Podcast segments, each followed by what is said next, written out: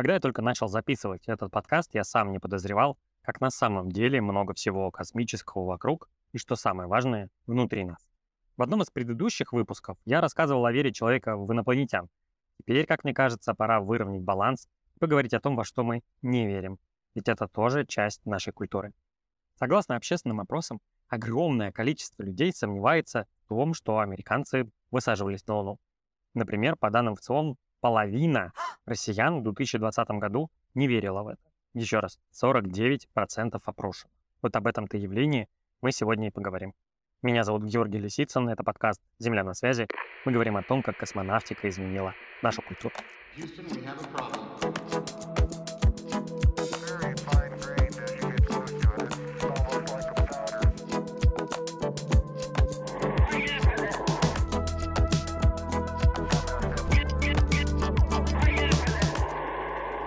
Сразу хочу расставить точки над «и».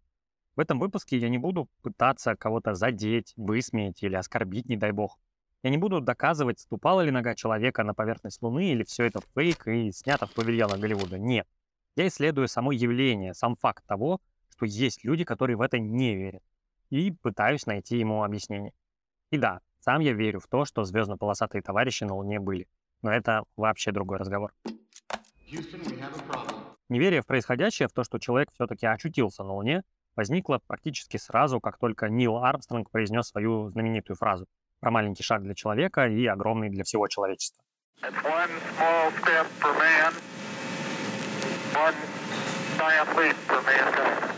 И число тех, кто не верил в высадку на Луну, росло с каждым днем.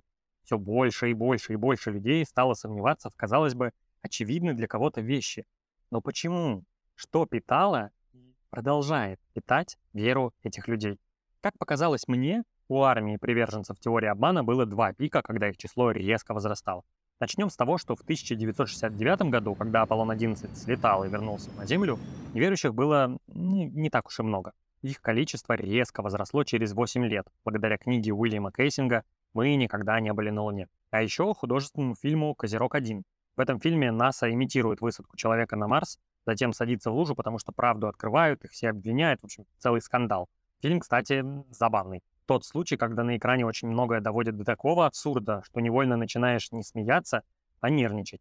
Не дай бог, это может быть правда. Но вот зачем реальному НАСА, не киношному, имитировать 9 полетов в направлении Луны и 6 высадок на ее поверхность, я комментировать не решаю. Скажу лишь, что по мнению сторонников лунного заговора, и да, это специальный термин для описания всего происходящего, людям врут из-за денег.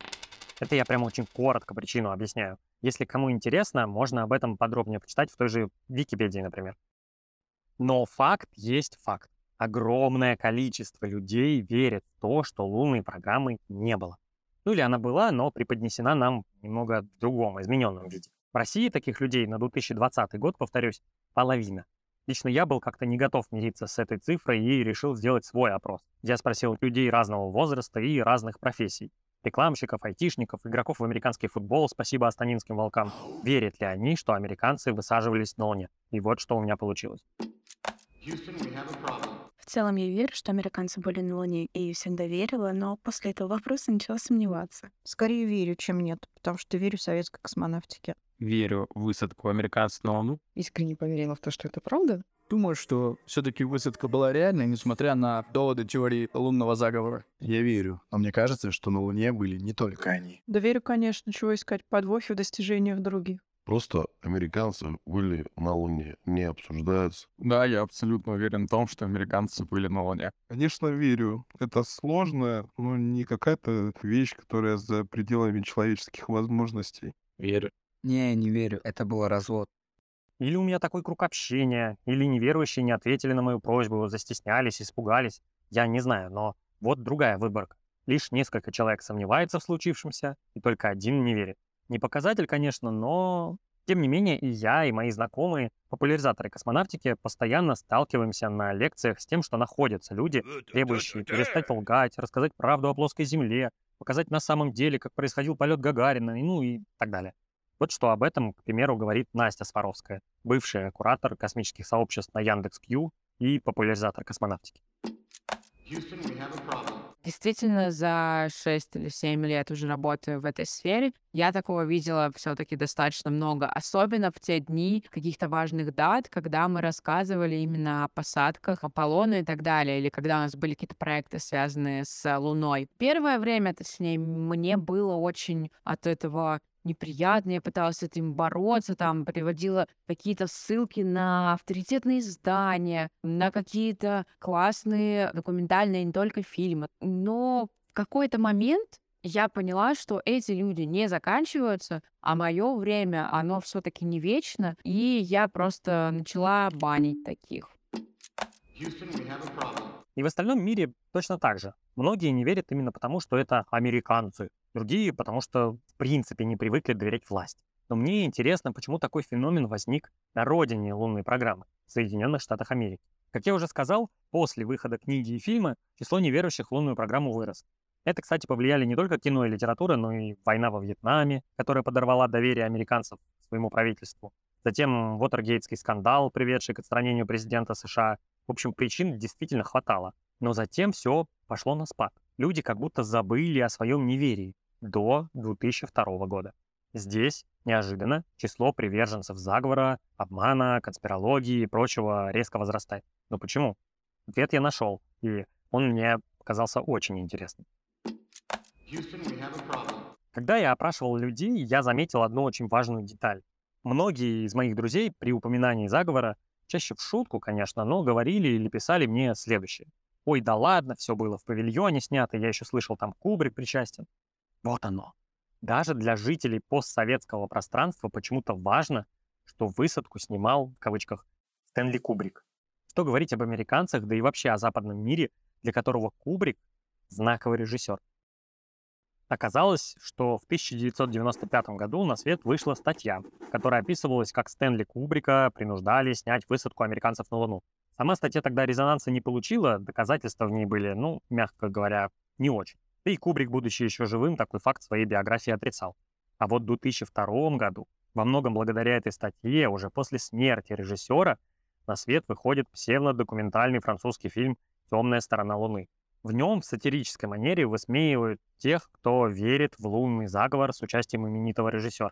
В этом фильме еще и вдову Кубрика сняли, ее интервью-то и сослужило фильму плохую службу. И сколько бы создатели фильма не писали потом в титрах, что все это заранее срежиссировано, написано интервью, что все это подставное, и вообще это шутка, и не надо быть верующим во всякие теории заговора, фильм достиг противоположного эффекта. Люди уверились в том, что их обманывают. Дошло до того, что на телеканале Fox выходил документальный фильм о фальсификации программы «Аполлон». И не ночью или утром, а довольно важное эфирное время. То есть веру людей заново пошатнули. Новости, красивая картинка и упоминание Стэнли Кубрика. А вот почему его имя имеет такой вес, и как именно он связан с космонавтикой, я решил выяснить у своего знакомого. Привет, привет, Новосибирск, как дела? Привет, привет, все отлично. Это Денир Курбаджанов, мой хороший друг и человек, который действительно разбирается в кино. Он кинокритик, создатель сообщества «К слову о кино». Ссылку на сообщество можно найти в телеграм-канале подкаста. А еще автор статей для журналов «Нож», «Синетикал», «Литературной газеты», ну и многих других мест.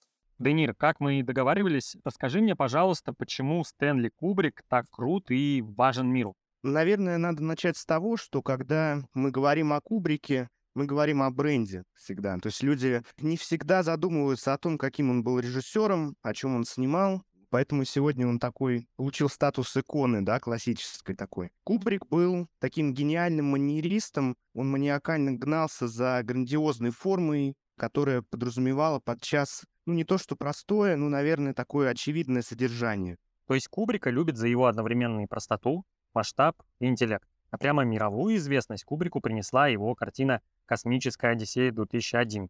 И это прям явное пересечение с общей темой подкаста. Фильм был не просто новым по меркам 60-х, он был...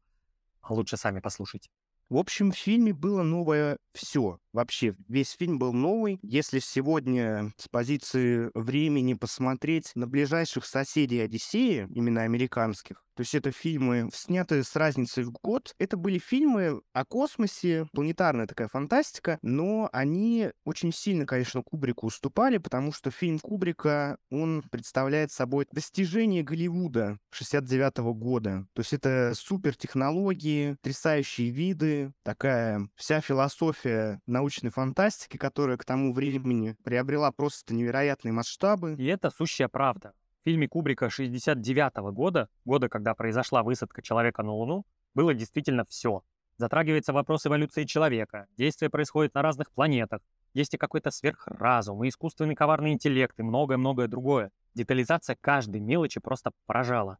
Кубрик мало того, что нанял специалистов НАСА для консультаций, чтобы, не дай бог, все не выглядело странно и неестественно, так еще и для приборной панели космического корабля он потребовал написать настоящую инструкцию и заставил ее выучить актеров, чтобы в кадре они не бездумно нажимали на кнопки, а выполняли осознанные операции. И все это снято очень новаторски, с применением новых технологий, действительно классных спецэффектов, которые по тем временам просто взорвали киноиндустрию. Хотя широкая общественность фильм восприняла скорее негативно. Он всегда снимал жанровое кино, был коммерчески успешным, но критики его на самом деле не очень любили. Многие такие критики типа Полин Кейл, американские, они громили Кубрика за то, что Кубрик слишком большая мания величия была, он слишком дотошен был к форме и пренебрегал содержанием. Я помню, Добротворский писал про Кубрика, что он, когда снимает кино о какой-то теме, он всегда эту тему закрывает. Каждый раз он исчерпывает все ее выразительные возможности. Тем не менее, и для США, и остального мира Кубрик стал иконой. Ну, наверное, только за исключением Советского Союза. Ну и то до поры до времени. Судя по опросам кинокритиков, киноведов, которые там каждые годы проводятся, Кубрик стабильно входит там в топ режиссеров, его фильмы тоже входят в топы, но популярность пришла в конце 80-х, где-то там с «Заводным апельсином», потому что, насколько я знаю, вот «Космическую Одиссею» показывали всего лишь один раз в Советском Союзе на Московском кинофестивале в 69-м году, и тогда этот фильм смотрели лишь избранные, широкому зрителю он был недоступен. В принципе, судя по тому, как триумфом проходят ретроспективы Кубрика в России и во всем мире, он как бы стабильно остается на волне. То есть Кубрик — это икона, бренд, то, о чем мне и говорил Денир в самом начале нашей беседы. И вот он ответ. Вдумайтесь, в истории с лунным заговором завязано имя знакового известного режиссера, который мало того, что известен действительно на весь мир, так еще и впервые этому миру показал, можно что-то космическое снимать, причем очень-очень натурально. То есть веру в фальсификацию высадки питает искусство. И это на самом деле очень удивительно. То самое искусство, которому не особо придают значения, когда дело доходит до решения важных жизненных проблем государств или народов. Ну вот, пожалуйста, один человек, даже не он сам, а его имя, и миллионы недоверчивых избирателей, сомнений, вопросов, теорий, все это приходит в наш мир. И это только один пример того, как космонавтика изменила нашу культуру. Это был подкаст «Земля на связи». Вел его я, Георгий Лисицын. До встречи в эфире.